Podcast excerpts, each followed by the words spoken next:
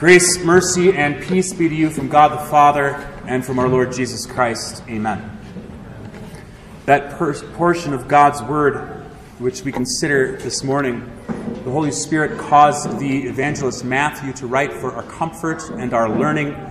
We place a special emphasis on these words from the Gospel. So the last shall be first and the first last.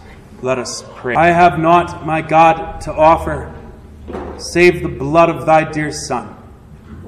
Graciously accept the proffer. Make his righteousness mine own. His holy life gave he, was crucified for me. His righteousness perfect he now pleads before thee. His own robe of righteousness, my highest good, shall clothe me in glory through faith in his blood. Amen. This past weekend, I heard a pastor teach on what life is. He asked the question, is life what you make it? Is life what you make it? Now, most people today would probably say yes. You make life what it is. You earn what happens to you somehow. The problem with this is that sometimes you suffer without any real reason that you can discern, and not because of something bad you did, but because of somebody else's evil. Then people invent some sort of doctrine of karma where you are suffering from some previous life, or that this is a test to make you work harder. In any case, sinful man is stuck between a completely works-righteous attitude that I can pull myself up by my own bootstraps into life, and then on the other side, a fatalistic determinism where there's no point to it at all since we can't discern it. What is life? Everybody is always, by nature, either a legalist or an antinomian. And I'm going to explain what these two things mean. Legalists are those who think that they earn God's favor with their obedience to the law through what they do, their works. They make life what it is. And that is the first workers in the vineyard. They want to know how much their labor is worth. They want to make sure they agree with the owner of the vineyard for a denarius. Life is what you make it. They didn't realize what they had in being called into the vineyard to work. They thought they were going there to work for what was their due. Now, antinomians, on the other hand, are those who reject the law altogether. They reject the boundaries that, that confine them. They imagine that the law, and by law we mean what is written on everybody's heart, that we should love God and love our neighbor as ourselves. They imagine that the law doesn't apply to them now that they have the gospel or some other spiritual experience. We see this in the epistle today. All of Israel were redeemed, saved from slavery in Egypt and the tyranny of Pharaoh. They all passed through the cloud and under the uh, uh, passed under the cloud and through the sea. They were all baptized into Moses in the cloud and the sea. They ate the same spiritual food and drank the same spiritual drink. They ate and drank the words of God through Moses. They all drank from that spiritual rock that followed them, and the rock was Christ. But with most of them, God was not pleased, and their bodies were scattered in the wilderness. Why? Because they did not recognize the good that God had given them. They fell from grace. Paul goes on in First Corinthians ten to say, "Now these things became our examples, to the intent that we should not lust after evil as they also lusted, and do not become idolaters as were some of them. As it is written, the people sat down to eat and drink and rose up to play." That's the golden calf. "Nor let us commit fornication as some of them did, and in one day twenty-three thousand fell. Nor let us tempt Christ as some of them also tempted, and were destroyed by serpents, nor complain as some of them also complained and were destroyed by the destroyer. Now all these things happened to them as examples, and they were written for our, for our admonition, our warning, upon whom the ends of the ages have come." Israel didn't realize what they had. They took it for granted. They had salvation and the God who saved them, freedom from slavery, and yet they longed for the lives of bondage again. "Did you bring us into the wilderness to kill us? We had plenty to eat and drink in Egypt." Both legalists and antinomians don't recognize what Christ gives. They don't get what the kingdom of God is. He gives freely, and what he gives is not the due reward for what we have done. God never owes us anything. He is the source of all good. It is never that we give to God in order that he gives back to us. That is actually the Roman, the pagan way of thinking. And it always is, because it's natural. I give and then you give to me. Like it's some sort of financial transaction. Like God's a shrewd businessman or something like that. No. God gives freely, and what he gives is always enough. But legalists want to be under the law so that they can see the reward that the law promises them. This works in life. If you do this, then you will live. If you give this, then you will get this back. And so they want to put God under some kind of legal obligation to them. They don't realize who he is and where they are. And antinomians end up under the law because they return to sins that enslave them and which the law justly condemns. They obey the passions of their flesh so that they consider their former bondage to be better than their salvation. They don't realize what they have in both cases. They don't see salvation from bondage to sin as to sin and death as life itself. They don't realize that life is given. They want to make it something other than what it is. They want to make life what it is. But that's impossible. Did you give yourself life? You know, this is just such an important question. Did you give yourself life? Of course not. The world out there does not believe that God created them. That God created us. They think that life is theirs for the taking and the making. It's my life. It's now or never. I ain't going to live forever. I just want to live while I'm alive. Well, first of all, it's not my life. It was given to me. It's not somebody else's to take away, but who gave me this life? God did. I didn't give myself life. Did you give yourself life? I didn't. God did. And I am going to live forever through faith in Christ. So, who sang that anyway? Kid Rock or something? Oh, Bon Jovi, yeah. What a moron. All the songs of Sodom are so sad, you know? I mean, you can rock out to it, okay? Especially if you have hair like Calvin used to have. I mean, you can really rock out to that. But this is the point. Life is a gift, or it isn't life.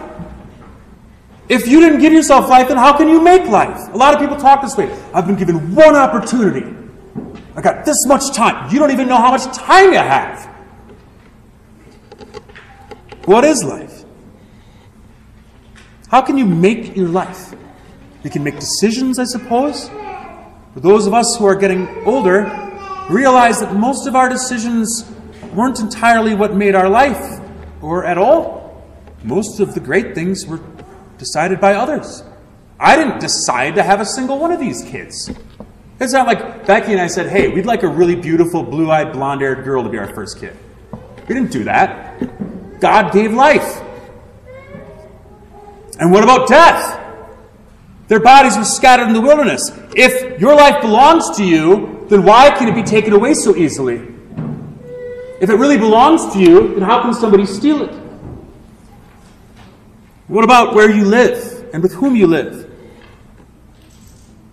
Take what is yours and go. That is what is said to those who claim that life is what they make it. I'm going to agree to work for this. This is what I want. This is what life is. This is what my labor is worth. By the way, I'm going to make a correction. I'm going to change this next year. When it says our works and conduct have no worth, that's only in the realm of saving ourselves. That is, we can't save ourselves. Our works and conduct have a lot of worth in, in that we are branches in the vine and God works good through us, okay? The legalist doesn't realize what he has because he is only thinking about what he will get. The antinomian doesn't realize what he has because he is only thinking about what he will get. They are one and the same in the end.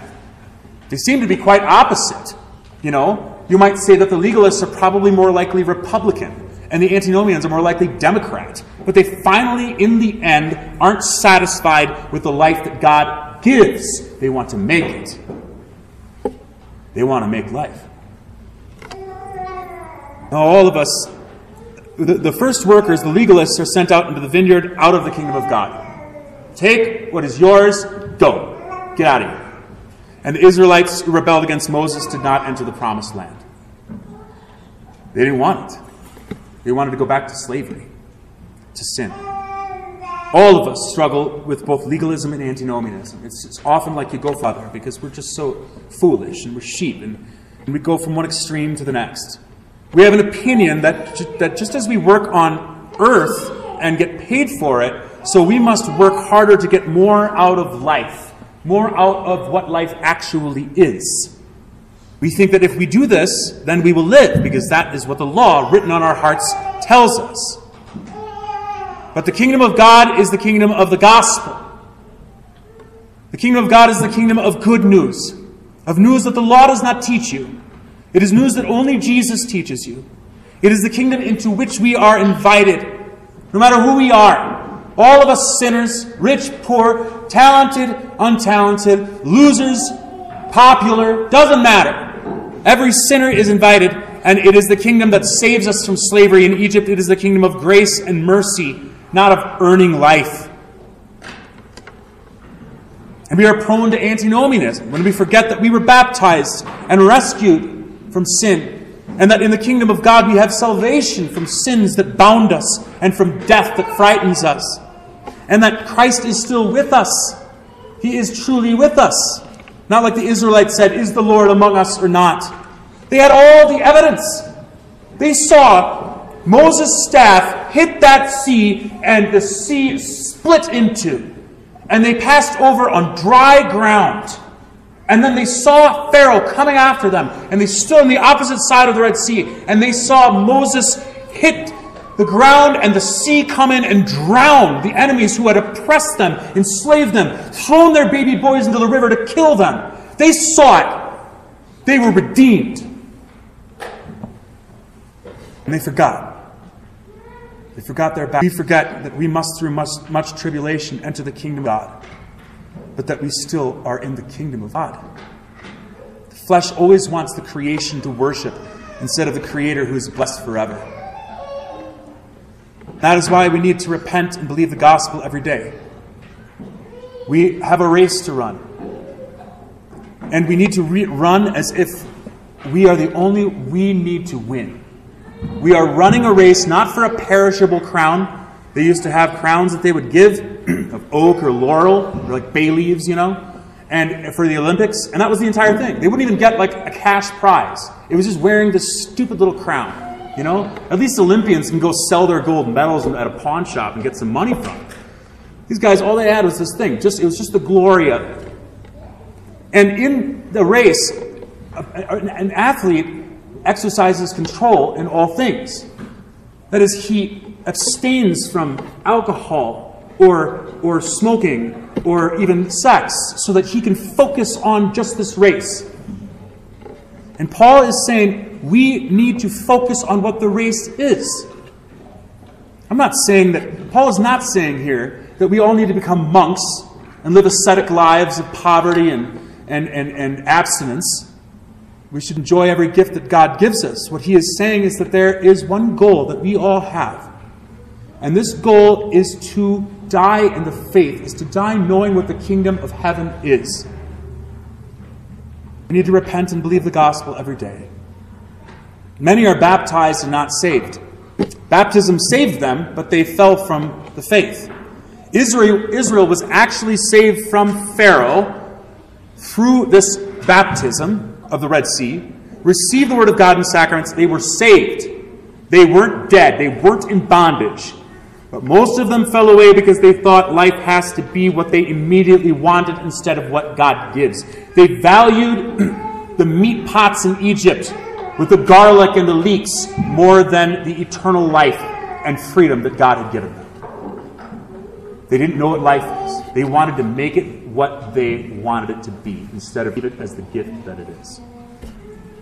When we try to make life into what we want it to be, whether because we think we deserve it, or because we simply lust after what is not life, but seems life, then we lose life altogether. This is what happens when we worship money. Man's life does not consist in the abundance of his possessions. Do you know how many miserable rich people I've met? This is what happens when we love the pleasures of the flesh and ignore God and what he says to us about our bodies, that they are not our own, to do with as we please, but we're made to glorify him and show his majesty and bring forth new life. We end up with babies dead, and girls' bodies broken, their hearts unable to trust men anymore, and men perverted, unable to lay down their lives. Because it wasn't life. It wasn't life. The way of sin is death, but the gift of God is eternal life through Christ Jesus our Lord. The gift of God is eternal life through Christ Jesus our Lord. Life is the gift of God. And when God gives you life, he wants it to be eternal. How do we escape these twin evils, these two ditches that we by nature so easily fall into, thinking either we can earn life, we can make life better by means of our harder work than that schmuck over there, or that life, the life that God has given is not good enough for us because we don't have this or that. What do we do? How do we escape? Because it's a real battle. We repent and listen to God's word. That's what we do. It isn't just a one-time event. It isn't a once-saved, always-saved thing. If that were true, if, it were, if once-saved, always-saved were true, like all of these uh, so-called evangelicals say it is, that once you have this faith experience, then you're always going to be saved. If that were true, then all of Israel would have entered into the promised land. They didn't. With most of them, God was not pleased, and their bodies were scattered in the wilderness. No, it is a continual renewal of our lives by repentance and receiving God's word. It is remembering our baptism. God's word tells us what life is. God's word teaches our hearts to turn away from trying to earn God's grace and mercy as if we could ever do anything to make him owe us anything. What kind of God is this? God's word teaches us that life is not what our flesh desires, but in what God gives. God keeps giving. He makes his sun to shine on the evil and the good, makes the rain fall on the righteous and sinners. He keeps calling. He keeps going out into the marketplace of this world, and he calls people into his kingdom of grace and mercy. He calls them out of idleness and worthlessness. He finds you when you are doing nothing, when you have wasted the day, when you are lost in the marketplace of this world and buying and selling and worries about and desires for what passes away, having no hope and without God in the world. Then God comes to you in the flesh. He finds you and he calls you to work in his vineyard. He calls you to a life that you did not make, but which he gives. It is the end of the day that you work. This is the beautiful thing. The first, the last shall be first. That the end of the day, the end of the ages has come to us. There is not much left to be done. The vineyard is already planted. planted, and you're working in the shade, not in the hot sun, that those who trust in their works must always feel. Jesus has taken the burden away. This is what he says. He says, "Come unto me, all ye that labor and are heavy laden, and I will give you rest.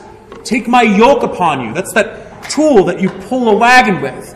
"Take my yoke upon you and learn from me, for I am gentle and lowly in heart, and you will find rest for your souls. For my yoke is easy and my burden is light." He calls you to rest, and he calls you to work, and in that work he calls you to rest in him.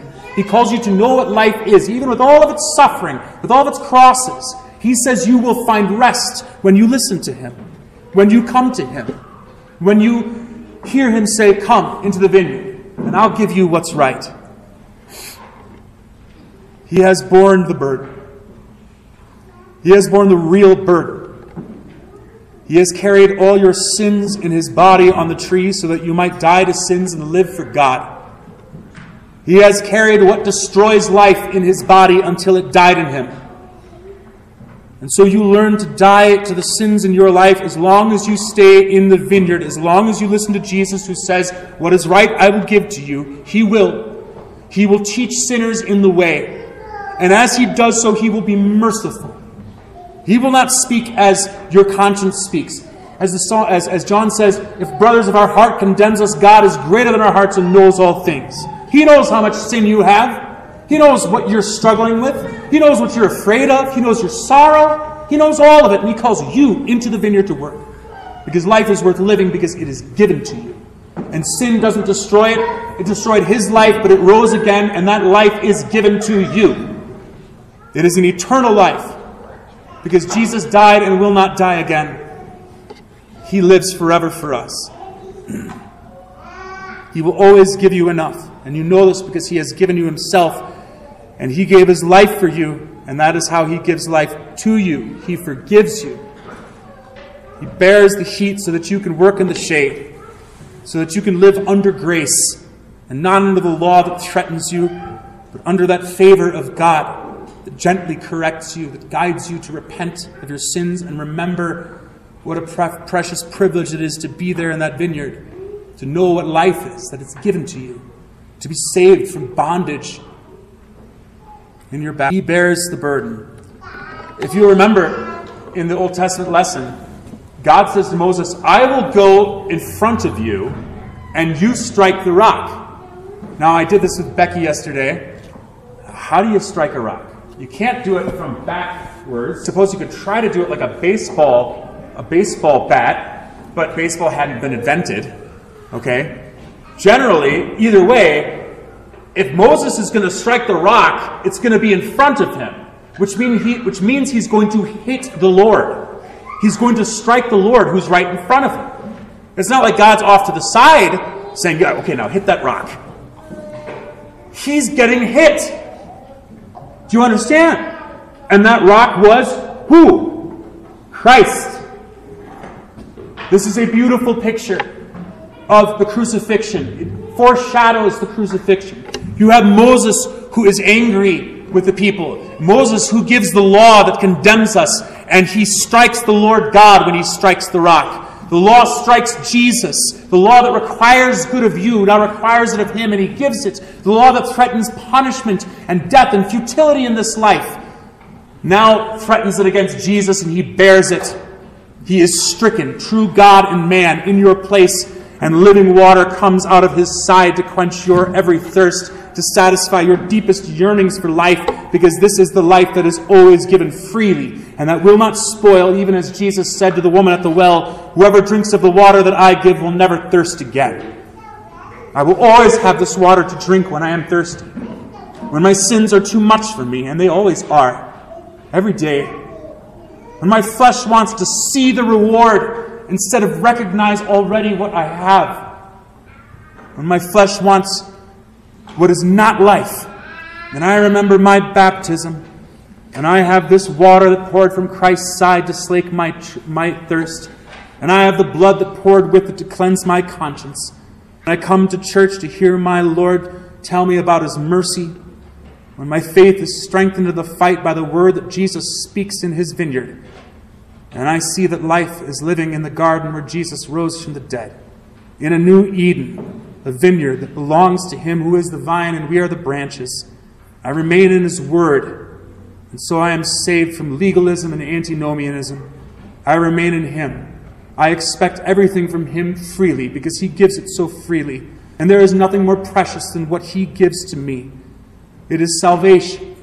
It is peace. It is joy in the Holy Spirit.